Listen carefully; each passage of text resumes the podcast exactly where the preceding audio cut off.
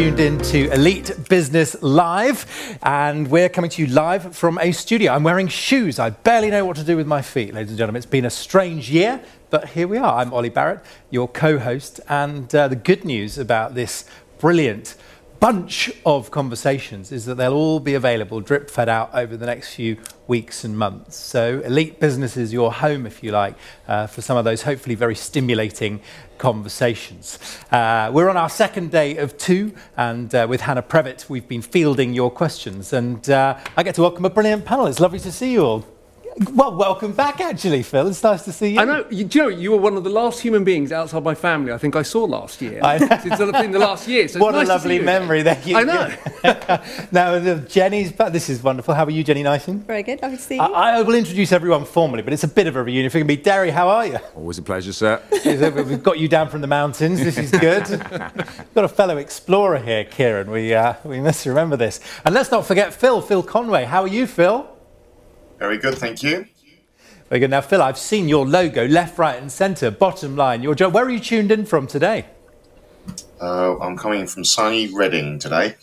From Reading, just down the road from me. I was at Reading Station this morning. There you go. We should have a coffee sometime when we're allowed. Uh, let me tell you formally who's here. Uh, we'll go through. Why don't we start with you, Paul? You're the Director of Growth for New Business and Partnerships at Bottomline. Seems to me you're a bit of a painkiller, actually, because you're helping businesses get paid. Give us a bit more. Yeah, uh, just simply put, um, Bottomline uh, is very focused on helping businesses get paid uh, and be paid quickly and efficiently using technology. Um, we have various tools at our disposal. So we use um, direct debit as a way of getting paid, uh, and we have uh, a multiple of uh, technologies that help companies uh, drive efficiency. No, good. I think it might just be the way you're sat. But when you said we've got various tools at our disposal, it was a bit lock stock there uh, for a minute, Phil. But uh, uh, but actually, sort of feeling a bit nervous for a minute. But, uh, and, and who do you do this for and where? So, They call uh, the dentist. No. So we're, we're, we're a global business, but um, within the UK, uh, we help everybody from SMEs all the way up to um, uh, tier one corporates. Yeah. Uh, there's a whole collection of, of, of issues that, that uh, companies need to try and solve. Right. Um, we work hard to make sure that their payments become as automated and as painless as possible. Brilliant. And, uh, and we're going to come back to this because actually prompt payment is the bane of some companies' life. But let's whiz round, just get a quick introduction. Uh, Derry Llewellyn Davis, you are just, well, many good things, but including you're one of the world's top performance experts. You're a speaker. I've read uh, at least one of your books. And uh, frankly, your, the name of your game when you're not adventuring is strategy, really, Yeah, helping absolutely. people think. And this is why this panel's great because I've been preaching for about 15 years now. Cash and talent are the two top strategies, um, and it's cash always comes first. So I think I think we're on the right stage today. Right, good. Well, you're very welcome. Thank you. Ciaran O'Donnell, we've met, of course, from the virtual FD. Uh, Jenny Knighting, how lovely to welcome you. And you started your own business, Nutcracker Agency, helping people tell stories, raise their profile. Was there, was there a sort of main driver to start the business? You, you clearly are so passionate about people. Yeah, I think for me it was I looked around at the time and saw a lot of uninspiring agencies who seemed to not really get under the skin of what their clients wanted to achieve and do. So I wanted to do it better. But I also wanted to align sales and marketing. I think all too often marketing thinks salespeople are lazy, salespeople think marketing people are fluffy, and the two don't really gel well. Whereas actually true commercial growth comes when the two are aligned. Um, so it's a whole mix of reasons, and I also wanted to make sure that it was a 360 um, journey around a customer. So you're hitting them from all different angles. Got it. And lots within the business, you're running the business. Uh, to what extent, um, obviously the buck stops with you, but to what extent are you also running the numbers yourself? Who else supports you in that? So if, I have an accountant, obviously, you'd hope, um, and a bookkeeper, but really it stops with me. I make the decisions and I manage the cash flow. Now, well, I want to talk about those decisions as well because there are some, you know, tensions in terms of ambition, reality, all the rest of it. Uh, Phil, welcome. You're the head of education at Capitalise. Um, but when I say education, this is all about helping accountants understand what's out there. Yeah, it's exactly that. So our mission is to empower accountants to help their clients Yeah. have more healthy, sustainable balance sheets. Right. And that's from raising capital, but it's also from protecting their capital. It's also about recovering money that's owed to them as well, be it grants or from their own clients. And my job, and I, I, I genuinely think I've got one of the best jobs in the world because I spend every day talking to people that are enthusiastic about helping people, right? Mm-hmm. So all I'm doing is giving them the tools and uh, everything they need at their disposal to then go out and have those conversations and actually genuinely change and impact people's lives. Um, so, you know, it's pretty cool, really. And presumably, Phil, though, a number of new items, if I can put it like that, have appeared on the menu in the last 12 months, and we know why. Say a thing or two about that. What's now available? Yeah, but the interesting thing is things have come onto the menu, but quite a few things have come off the menu okay. as well. So whilst, yeah, we've had coronavirus business interruption loan schemes, or CBILS as it's much more affectionately known, um, but obviously that's coming to an end in but a few weeks to be reco- uh, replaced by the recovery loan scheme. Um, but whilst obviously CBILS was a, a, big leverage at the beginning and then bounce back loans came about, uh, what we were starting to find was actually you started to get lenders that were retracting as well.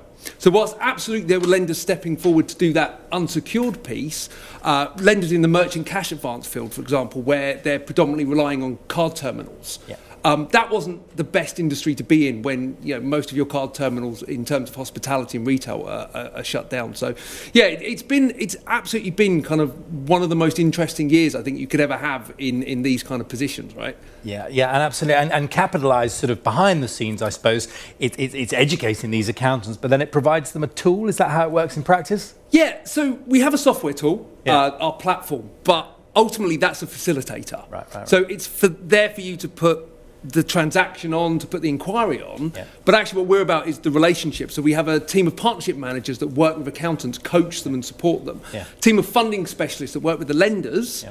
To, to make sure that actually what we're putting to the lenders is what they've got an appetite for. Right. So, so, so on that, let's get them. I mean, um, Ciaran set up quite a nice sort of spectrum, didn't he, between a planner and a doer. So your one-word answer about where you sit on that spectrum, uh, Paul, planner or doer, please.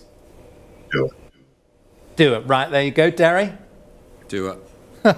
Phil? I think doer as well. Oh, dear. You can see the problem here. Right, Jenny? I'm a doer. You're right. Ciaran? Oh, I said earlier, I'm a, well, I'm a planner. My DNA's planning. All right, well, you're in the minority, I'm afraid. Right, so, so this is the problem, right? Well, maybe I set it up incorrectly. You tell me. So much uncertainty that we're going through that, that is still to come. Um, and presumably that can put a handbrake on growth and plans. So, throughout the midst of this, the reality is anyone tuning in has still got to make plans. So, is there one plan? Is there many plans? How the hell are we supposed to navigate through what can seem pretty foggy? Deri, top of mind, and then Jenny, I want to hear from the driver's seat how it's been looking. Deri. Well, it's interesting. You asked the question, plan or do it. I was really hedged on that one because I, I, think both, right? But um, in the current world, I think doing over trumps planning. However, strategy is planning, right? At the end of the day, if we look at it. So, if you, one of the core businesses, I sit on a number of boards, you know, but one of my primary businesses, uh, where we're raising capital ourselves. Um, and by the way, we've raised millions in the last year across all the, the businesses we work with, right? And, and but the flavour of how we've gone is very different to how we would have ever raised before. So I 100% agree with you. Mm.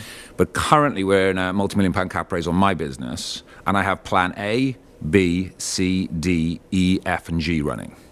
And they're actually so they're and they're all physically documents. running. And I mean different debt, different equity plays, different because in the current world with the uncertainty and by the way, it was never wise to hedge on.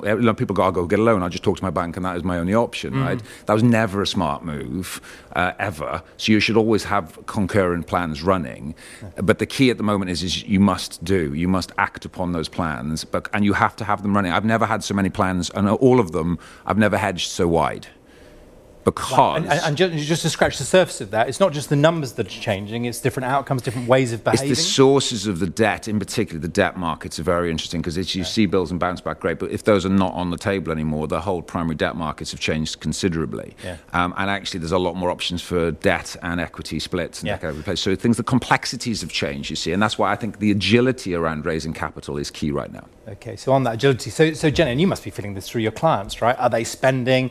Do certain things get down the priority list? But h- how do you make your decisions? So I think it really depends on the type of business. I think, for example, when you're talking about what Deri's talking about, yeah, I completely get that you'd need to have lots of different scenarios. Yeah. However, in some businesses, that would just mean that nothing got done. Right. So I think it depends on how big the business is, how complicated their financial setup, um, and what their core needs are.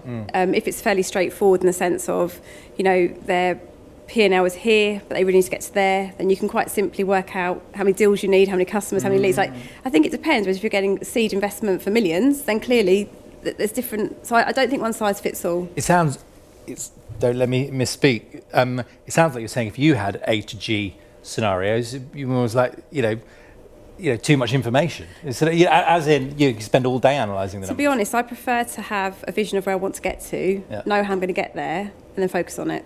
Yeah, no, that, that, that does make sense. So let's get a quick thought from Paul on this. How do we navigate between these different scenarios without spending all our time gazing at spreadsheets? Yeah, it's a great question. I mean, uh, your original ask in terms of doing and planning, um, I'm facilitated to do because I have technology that allow enables me to plan, um, and so it takes a lot of that headache out. So, look, uh, it's going to be it's a complex time at the moment, and I think that um, most people, um, you know, on the subject of forecasting and using technology and creating efficient ways of getting paid nothing's going to count more than cash flow at the moment. And I think um, everybody's got to be open to, you know, even with COVID, the, the possibility of, of digitalizing their process, digitalizing their payments, um, making sure that we can create um, systems that are in place that enable us to automate what may we, we may have of, of previously had to do is vital. And I, I- think that's only going to grow. Um, so, yeah, we can do because we have to do, but you, you're enabled to do more if you have the tools and the technology that um, take out some of that um, planning and headache for you because you've got the information to hand. Right. So on this, we're, we're going to get some questions in a second. But Ciaran, I just want your take because on the going through fog analogy, for, for someone that puts their foot down on the accelerator in that scenario, that could be about hope, optimism, belief. That's just another person's foolishness. So what's going on, and what are you seeing in the companies you work with? Well, there's a famous Colin McRae analogy, which is when he was in trouble, if you put your foot in the brake, you're dead. You have to press the accelerator. And, you know, and that's him going through a forest on a, you know, a gravel track at 150 miles an hour. I hadn't expected you to Now- use that. Yeah. Now, the caution is, though, especially with COVID, is that I, th- I think a lot of business owners just don't have the headspace for nine plans, mm-hmm. but they just need one plan. That, and the first six months of that plan is the most important. Mm. So, for example, a client that I've got up in the travel space, it's on pause. The actual, the first six months of the plan is just be patient and wait. Hold your cash. Don't start chucking money on Yeah. ads. You just, it's going to bring in no return. Well, again, Phil, I mean, you know, this old put your foot down through the fog. It's not on many accountants' uh, song sheets, is it? You'd be surprised. There's some very forward-thinking accountants out there that are advising their businesses that kind of thing. I remember, so I related back to when um, in the last recession back in 2008, I worked in asset finance. Yeah. And part of the journey we were seeing there was so many clients were doubling down on their investment. Uh-huh. They were like, actually, this is the time to double down. This is the time to kind of shore ourselves up, put ourselves in the best position to move forward, because actually, when things do return to normal, we're going to have that complete jump on the industry. And those that did survived and thrived, and today are still doing spectacularly well. Those that didn't aren't there anymore. Right. So actually, yeah, the putting the foot down on the, on the accelerator is a, a pretty good analogy for that. To be fair. Interesting. Yes, Ciaran? I think if you have, if you have, you know, as Deri was saying, if you have seven plans, if your planning process is very agile, you, you can, of course, you can have seven plans. But if you have seven monster plans, each one is a monster, no one's got the headspace to deal with it. Yeah, so it no- should force agile planning. Really helps a business owner that doesn't like spreadsheets know what they need to deliver. All right. Well, there you go, Deri. Your Sesame Street planning strategies come up for a bit of flack there, so I'll give you the right to reply. Well, you know, my methodology, my book is strategy on a page. So Right. that's the point. You've got to distill it. if you have, if you've got a billion pages and, and 62 spreadsheets, you're going to be in chaos. So uh, although we've got uh, multiple plans running concurrently, um, they're all on a page. Right? That's the key. And more importantly, they are uh, different plans. So in this case, there's a debt play within that. There's an equity play in that. There's a government grant play within that. There's an innovation tag play within. So they're completely different plans, and they Yeah. all align nicely. And I think, uh, especially in, if you're not going for multi-million pound raises, which a lot of people don't need right now, they just need to double down, focus, do what they need to do. But if you're in the raise environment for scale, you need to be more agile, and you just can't rely on one source. Yeah. Um, and I'm a massive fan of. I think one of the guys in the city called it the salami technique, right? Which is you, if you want a couple of million quid, it doesn't need to come from one place. Get a couple of hundred grand from here, do another four hundred from there, split up debt, split up equity. So that's what I, it's about. That agility in the raising now. Um, and, and as we all know, the, the private equity guys are starting to come back out again. And on that on that analogy, Jenny, presumably there's a rhyme there with certain agencies being over reliant on one big client, the sort of whale crisis that you might have. I don't know whether that's ever been on the mind as Nutcracker. It was it was a problem um, where one of the founding clients who actually I got on day one of launching the business, very fortunate, um, was is still our largest client. Yeah. And there was a period of time where it was too uncomfortable. Yeah. Um, but I've worked really hard to dilute it so that should that client go, the business is survivable. Yeah. But there was a period of time where I was very, very conscious. Yeah, you were, you, there was an over reliance. Was on the dashboard, Yeah. right? Uh, so we're going to do some quick questions, quick answers, and I'm going to deliberately select and dish them out accordingly. A question comes in here. Thank you for asking, by the way. Um, here's a slightly um, uh, loaded question for you, I think. Um, um, from your capitalised perspective, I reckon. Do you think businesses understand their financing options? No, they absolutely don't. And, and, and more so, and this is why we partner with accountants, because they need an accountant or a North Star to actually give them that support. Because when you're looking at something on minutia on a spreadsheet, Yeah.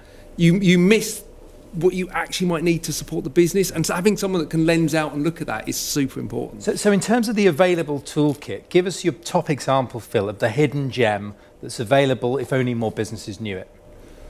Do you know, I, I still think for businesses that operate in B, the B2B space, it's invoice finance. Yep. It's still got a horrific repu- um, reputation back from the, the 90s of factoring and, and being a distressed product, right? But it's not. And, and modern technological invoice finance is fantastic. Yeah, and just give us the, forgive me if I'm um, teaching anyone watching to suck eggs, but give us the simple explanation to your mate in a pub, invoice financing. Yeah, so it, it, it's taking an invoice and, and obtaining funding against it, be it a whole debtor book or a single invoice. Yeah, and, that could be funding from any source, but typically where would it be from? Uh, typically, so they're typically a specialist invoice finance Got it. provider, so debt equity, uh, debt um, funding all the way. But it's it's something that I still think, and, and we believe at Capitalise will be key to the market moving forward uh, and moving out of where we are today, really because you know the unsecured space is term loan space is quite flooded. What's your answer to that, Ciaran? The most overlooked uh, tool, if you like, available to businesses? Oh, I don't know. I think I think um, I always push businesses back onto the the actual cycle of cash flow itself. So I've got some clients that would be really slow to do something about it. Clients would pay us on 60 days, Yeah. and we've either pivoted the customer segment or we've pivoted how we get paid. Right. And you realise that you don't need to raise four and five hundred thousand pounds.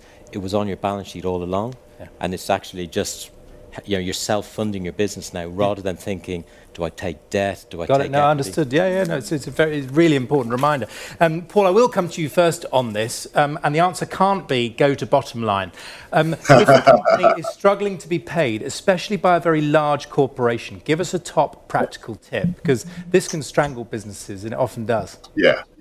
Okay, that's um, we get asked that a lot actually. So that's a, that's a great that's a great one for me. Um, so think of think of the payments that are available to you. So um, uh, think of your business and your money in, um, and think of how you're collecting. Perhaps your terms and conditions. You might want to think of direct debiting because then you've got predictable forecasting. Uh, depending on what product you're selling, that can help you bring that money in, and therefore you don't get caught up in that trap because it's automatic. You could also think of uh, potentially using um, uh, collection methods at the end of your invoice so people can pay there and then. If you're going to a large um, corporation and you're a small one, uh, there are rules now uh, and there are uh, quite a lot of corporate governances that say that SMEs need to be paid within a certain amount of time. Find that out. Yeah, prompt payment I charge. really agree. Yeah, I, I really agree with the uh, with the previous comment. Uh, one of the powers said, a lot of the money that you need can be found you've just got to improve your DSO and, and understand your business and Just get remind us, better, Paul, what do you mean by business. DSO there? so your your your debtor days outstanding. So uh, the money that's owed to you, um, you you perhaps you want it in a certain amount of time and it expands. Well, change the way either you're doing your terms and change the way people can pay you. Make Good. it easy to collect Right, money. Paul, I know I'm, I've got you on your specialist subject. I know that, so thank you. Uh, and I'm going to ask. Uh, I'm going to ask for a couple of other reflections on that. Uh, Phil, very briefly. Um, yeah, I, I mean, I completely agree. And, and one of the things that we've started to support accountants with is, again, with recovering. Yep. So finding that debt, uh, uh, finding that money that's already on your balance sheet. So I, again, I think that's a, a fantastic tip. Has anyone, and I'm thinking Deri perhaps, because you invest in a number of different businesses, Jenny, um, has anyone got a sort of softer approach in the sense that we're talking about some structural design opportunities there, but what about ones that were more about relationships, techniques you've seen work to say, look, let's find a way to solve this? Yeah, I think uh, my answer to the corporate, because I, I had a corporate background, so the first part of my, I've got literally been split. Corporate was my first part, and then SMEs being my second part.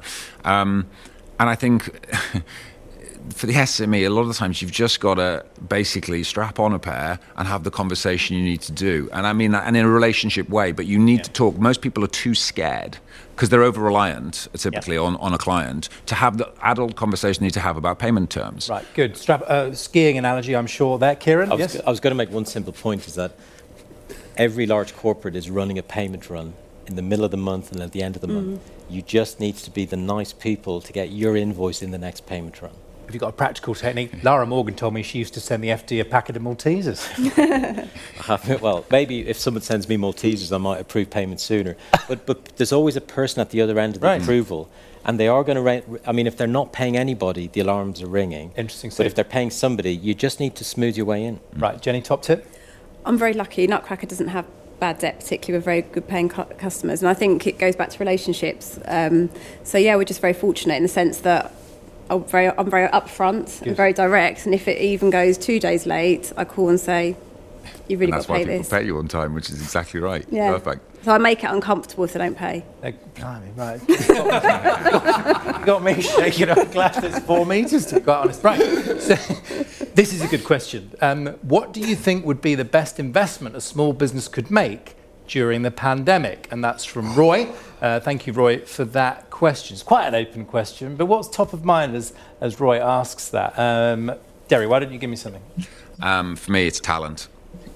Uh, I am I am picking up talent in the businesses. You know, I, I sit on about ten different boards, and I've got about four of my own businesses. The talent we are acquiring in the pandemic is incredible because it's available for the SME space, which is normally being sucked up by the corporate.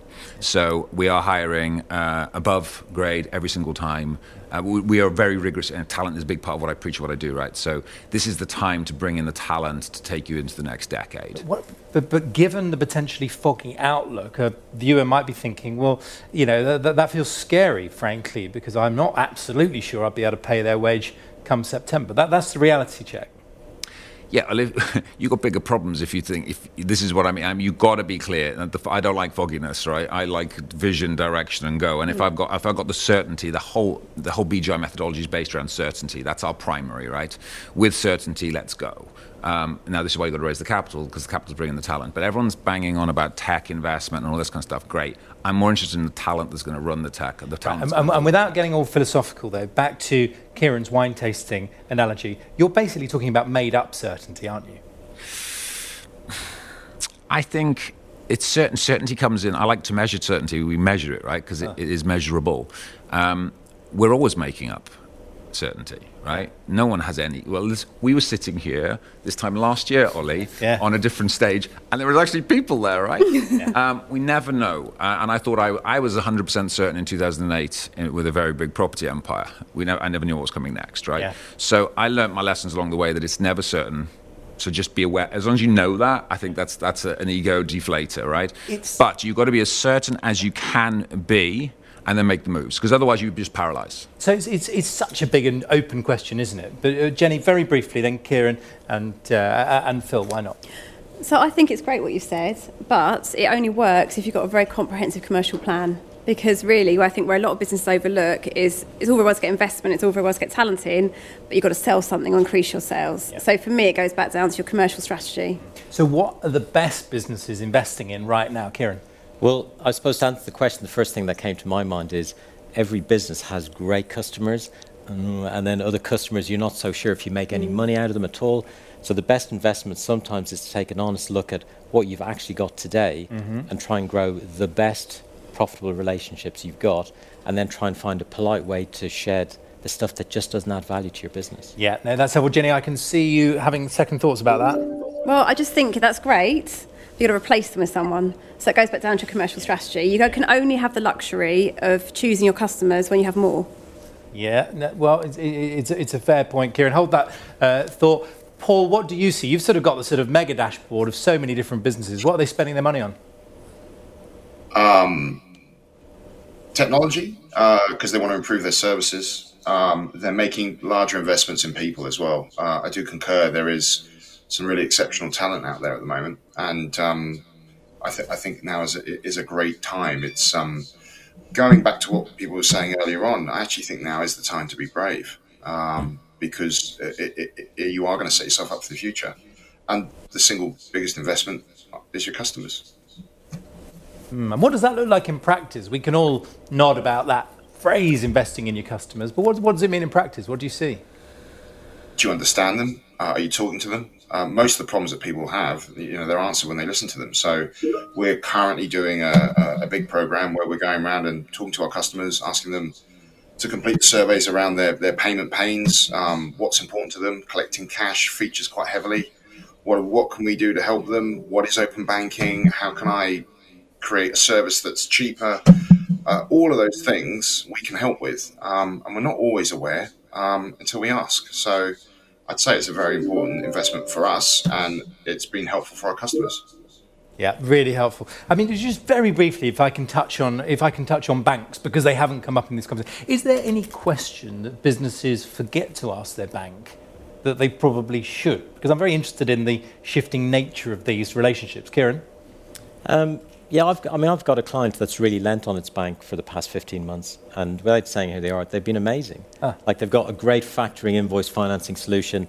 The platform's a bit clunky, but it's it's you know I say save the business. It's shored up a business during a real kind of difficult you know lockdown one, lockdown two, lockdown three. So yeah, I've been so impressed with. because. I guess Jenny, for some businesses, the bank somewhere they put the money, somewhere they get it back out. They don't play any other role really. How about for you? That's how it is for me. Yeah, interesting. So, so miss, missing a trick. Discuss. I think if I had the, the luxury of time, I probably would shop around and find a better banking solution where I felt like I had actual input from a bank. But I don't have the time. Right. There's no reason to. It's not broken. But am I getting the best I could get? No. Yeah. I, I have this same worry about accountants, Phil. By the way. Well, so, so I want to just go touch on the bank point really quickly. If you're a small SME, what are you getting from your bank? Genuinely, your bank has retrenched from the high street. They've thrown you to a call centre that you can't get through to because everyone's trying to phone. What what is that bank giving you? If you're going to do one thing now, look at that relationship and actually genuinely see what you're getting from it. Because most, unless you're a bigger business and trading in bigger numbers, the banks aren't that interested in you. And that's where people like the accountants come in because actually they're starting to replace some of that functionality. Yeah, yeah, yeah.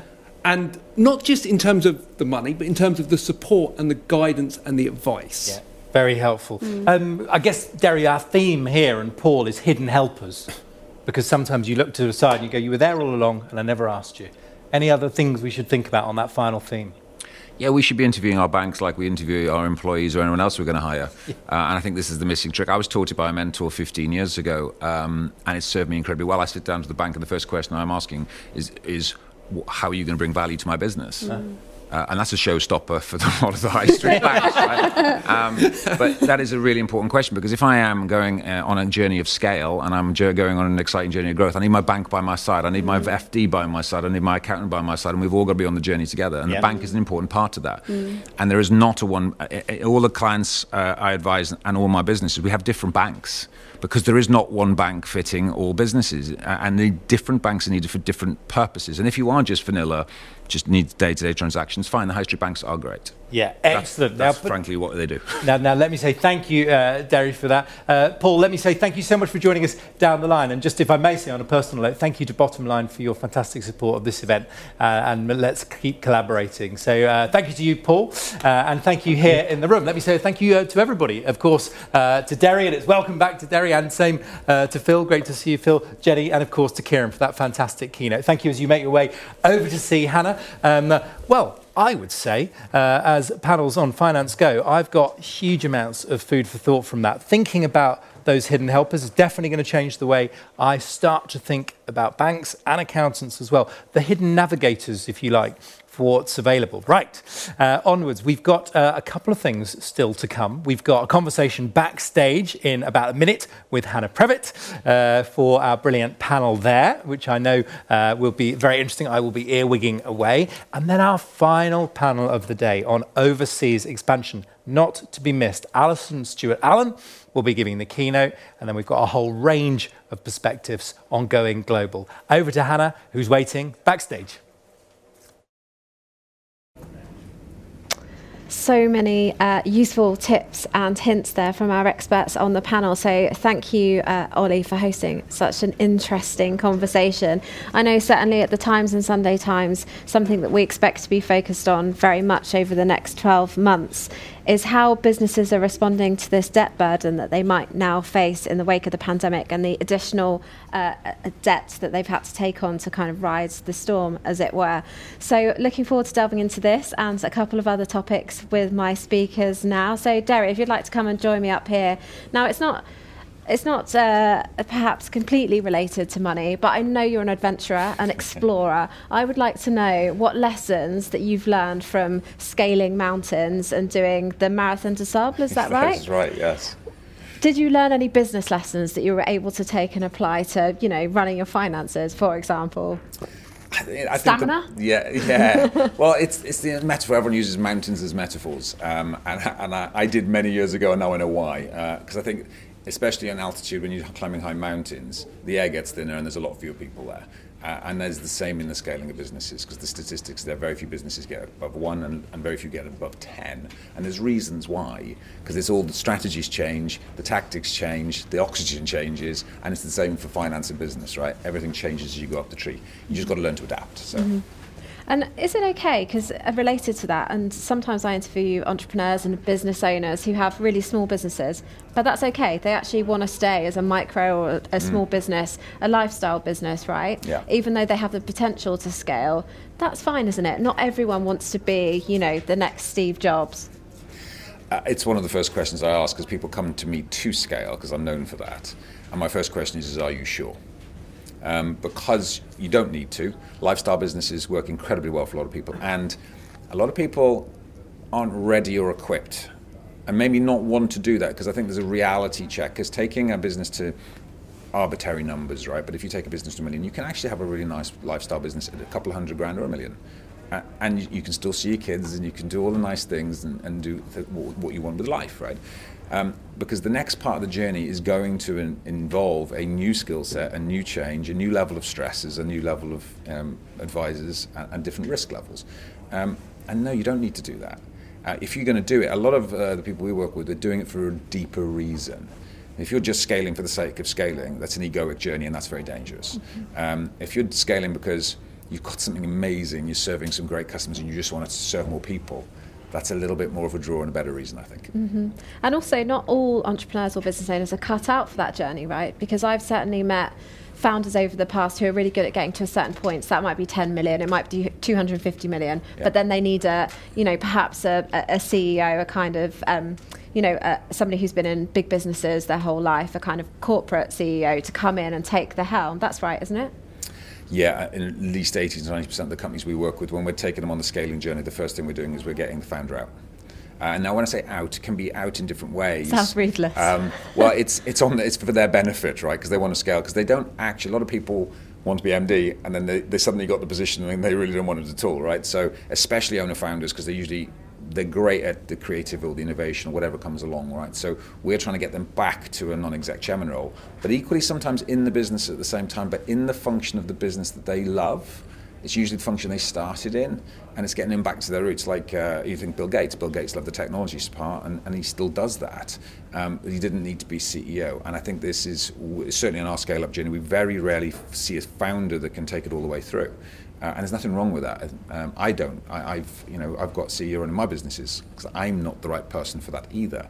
Um, but that's sometimes few, hard for a few people to recognise. Yeah, I think we all know entrepreneurs who haven't been very good at stepping stepping back at the appropriate time, which yeah. you know can be really tricky. So you mentioned there about uh, raising money for your businesses and helping others raise money. Just mm. a few quick tips for those who are thinking about pitching to investors about you know how to find the right investment partner and then how to pitch them I think there's so much around pitching. The, the key is it's all back to business, business model. It's just got to be, um, it's got to be clear, right? So people buy very, investors investing very simply. You've got to like the person. That's a kind of a, a given. They've got to get the concept, understand the idea, and it's got to be compelling, right? Um, but then the talent behind it, it's not just if it's just you pitching, then you know, I want to see a bigger team behind. So talent's going to be a key part of this, and the numbers are critical.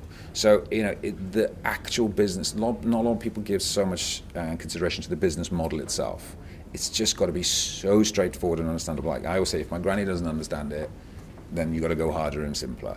So, uh, and you've got to be passionate about it, right? That's the key. It's bringing everyone's thinking, structuring about pitching and stuff. Well, actually, we're still humans.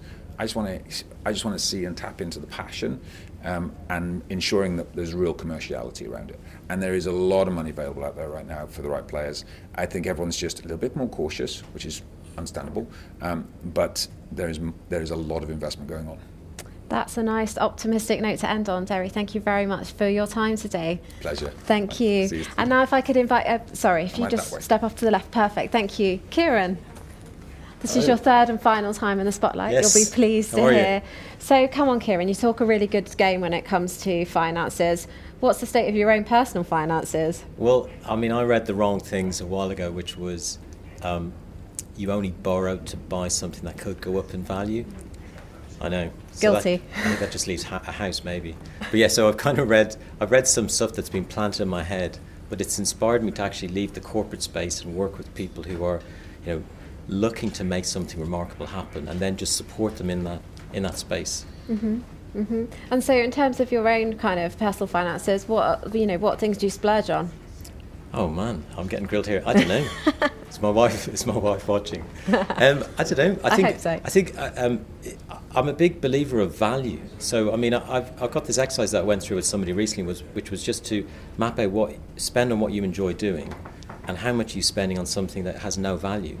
Because when someone says they're looking for £5,000 or £50,000, they might be able to find it in their own income to start with. So I'd like to think that I spend money on what brings me joy. I don't know what that is, but. and hopefully your wife too. Exactly. Um, so talk to me about virtual FDs versus in-house kind of expertise. You must have to be really honest with clients about when they reach a certain scale ideally thanks to your expertise that they need to go and hire somebody in house or do you continue working yeah, with them? So so the, the the model's quite straightforward in that you can work with somebody for as long as you know, as long as it lasts. So a, a simple business, a simple SaaS business, you know, I've got a client that has five mil turnover and it's a really easy business to work with. It, the whole nature, the people we work with, how we work, it's very straightforward. I had another client where, you know, when we got to an A round and it raised 15 mil. The venture cap basically just wants to have a full time FD in. And it's, it's absolutely fine. So you can actually, because you're working with people where there's four people in a shared office in Putney, gets to a 15 mil A round where it's probably got now 200 people on its payroll. You know, it's great to work with them to a point, but yeah, it's there's a natural endpoint when things get just too big. And I didn't want the full time job. In a way, I kind of want to keep this stable of other businesses that you're working with on a recurring basis. So, just quickly, how many businesses have tried to poach you to be their full time FD? Um, well, I would say there's the, the, natural courses. I would say four or five got to the scale where they said, right, we need a, we need a full time person. But I still have a good personal relationship with those founders that you know, back to Deri's comment, when people sometimes say, right, I've got it to this scale, I'm going to go and do the next thing in my mind, you know, we'll easily catch up. hmm And that's a great endorsement of your work, clearly. So, Oh, it's great. My whole space is referrals, and it's it's really refreshing with Ollie and talking to you earlier about you know we live in a world of connected people, and I think the past 15 months, so much more of it is connections because someone out there can unblock your head, whether it's strategy, law, finance, numbers, a spreadsheet, a formula. There's always something out there, so it might not even be a full time role. There's always the free bit. Thank you, Ciaran. Thank you very you much. so Lovely much for those you. reflections. Cheers. Great to meet you. Thank you. Thank you. Hello, Phil. Next into the hot seat. How are you doing? Good, thank you. Um, so, accountants. Uh, my dad's an accountant, so uh, much respect. Um, they're not just bean counters, are they? They can be a real kind of, you know, strategic voice in your company. No, absolutely. For many years, accountants were perceived as a necessary evil for business. I can see some frustration here. No, but on, it's tell. like for many years, accountants were like someone you went to if you had to, right? Um, and businesses wouldn't go to their accountants by choice. Um, but now, because the banks have retrenched and, and people need that, that deeper, wider support, there's no one else left out there that can help them. And accountants are really starting to step up to fill that role. And technology is helping, absolutely. There's some fantastic tele- technology out there that, that, that's starting to take away some of the workload. But actually, what that's doing is taking away the stuff that actually they don't need to spend the time on and freeing them up to then have deeper, wider, and much more meaningful conversations with businesses. And that is where the real value add is because that's where you can take a business, help it grow, survive, thrive, uh, and see things that they don't see. So, what should people be looking for in accountants? And they shouldn't just go to the first one that they see in the yellow pages, right? No, it's funny enough. Just like Deri was talking about interviewing your bank manager on, on stage, uh, interview your accountant. Right, find someone that, that's there for you, the, the type of business that, that, that you are. There's some fantastic niche accountants out there. We work with a great firm who, who focus specifically on SaaS businesses and startup businesses. So they understand the challenge of a SaaS business, they understand the challenge of a startup business, and they can see where the opportunities, the threats, and, and potentially the weaknesses and, and everything else are. So try and find an accountant that's actually right for the type of business that you are. And also, someone I always think, I mean, I think this in anything, but someone that you can sit in the pub and have a conversation with as well, when you're allowed to go to the pub, obviously. But someone you can sit in the pub and have a conversation with, because I think that's important to have that rapport and that relationship with your accountant. Mm-hmm, mm-hmm. That is really, really useful practical advice. I hope our uh, viewers out there are paying close attention. Thank you very much for those insights, My Phil. pleasure. It's Thank great you. to meet you, and I love your energy. Thank you very much. See you later. Oh, Jenny, how are you? Very well. How are you? I am very excited to be joined by you as my final guest after this panel. So, please do tell me a bit more about the agency. So, what kind of clients do you work with? So we work with clients of all different shapes and sizes. The one thing they all have in common is they're really passionate about growth. Um, we would struggle to work with someone who were getting really excited about growing their business and they were just kind of like, hmm. so they have to be really passionate about what they want to do. There needs to be real purpose to what we're doing. So it's across sectors. It can be from tech to finance to data to um, consumer products, but they have to want to really grow. Whether it's from startup to small to small to medium to medium to enterprise, there has to be that desire to grow. So that sounds like it's real kind of cross sector. It's a real mix. It's quite a lot to get your head around, going from you know one thing like a real tech business one day to you know a beauty brand the other the next day. Yeah, I mean, people, well, myself included, we can all work across six or seven clients, you know, a lot of clients in one day in some capacity. Um, obviously, everyone owns their clients, gets in the skin of it, but I think where Nutcracker's different is that it acts as an outsourced team. So every single person that works on a client account really understands that business. And I think that means that you can be agile because you're not dipping into something you don't know about, you're dipping into something that you know really, really well. Mm-hmm. And I think that's what makes it work. So, how fast or how far do you want to grow? And I ask you this because when I get asked as a journalist about kind of PR advice, and we will come to this in a second, um, they often ask me, should we do it in house or should we go to a PR agency? And generally, the advice I give is don't go to a really big agency, be music to your ears. Yeah. um, because you can get lost in the noise, right? So, do you want to stay relatively small so that you can give that really dedicated, you know, kind of personalised service? Because that does become harder as you get bigger, does it not? It does and it doesn't. It depends how quickly you scale. So for me, Nutcracker has always, well, apart from two years, has run at like 70 to 80% growth every year, but it could have grown a lot quicker. Um, and the reason why I haven't is because my founding principle of Nutcracker was to um, make businesses grow, and you can't do that if you haven't got people that care. So it does boil down to your team, and you, it takes it takes time to find the right people, and then when you've got them, you want to keep them, make sure they're as excited about what you're doing and what your clients are doing as you are. Mm-hmm, mm-hmm. So how big do I want to grow? Um, I don't know. I haven't decided. Goes back to that planning piece. well, I've kind of got it in my head, but I always had a dream that I would, I would, you know, found the business, I would grow it, and then I would exit. And Nutcracker's seven years old this year, and it's very stable. It's just doubled in size. It's on a big growth journey. So I think I will know when it's got to the size that I want it to get to. Uh-huh. And also, we might well open offices in other countries. So you know, there's other other plans as well. Exciting. Yeah. So, um, so tell me a bit about what it is you do for them. So, you're a full service marketing agency, aren't you? Yeah. So it's got the luxury of not having to shoehorn people into a certain service just because that's all we do.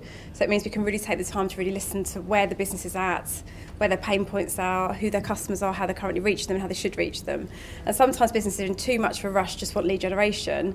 And actually, that's a bit like having um, a McDonald's. You're going to get hungry. Actually, you need to have a sustainable growth strategy and proper brand building. And then if you have the both, that's when the magic happens. But too many businesses are quick to shortcut the storytelling angle of building a business brand. Mm-hmm. So let's get stuck into some of that stuff. I know we're not going to give away all of your uh, secrets for free right here, right now. Obviously, anyone can contact you at the Nutcracker agency. Um, but can you just give us a few hints and tips for people who are running their own businesses, who are starting out on the PR j- journey? They want to approach journalists. You know, where to start? Is it really around that kind of storytelling piece, finding your why? You know, that kind of thing. I think too many businesses get lost lost in themselves. They think their story is so interesting. They think what they're doing is so interesting, and I think everyone cares. They don't.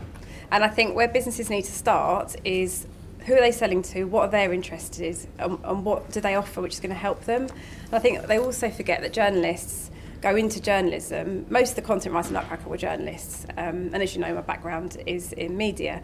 So for me, they're forgetting that journalists go into journalism because they're passionate about writing. They're not going to print that press release, which is boring as hell that no one wants to read, even if their commercial team are telling them to, they're going to really struggle to do that.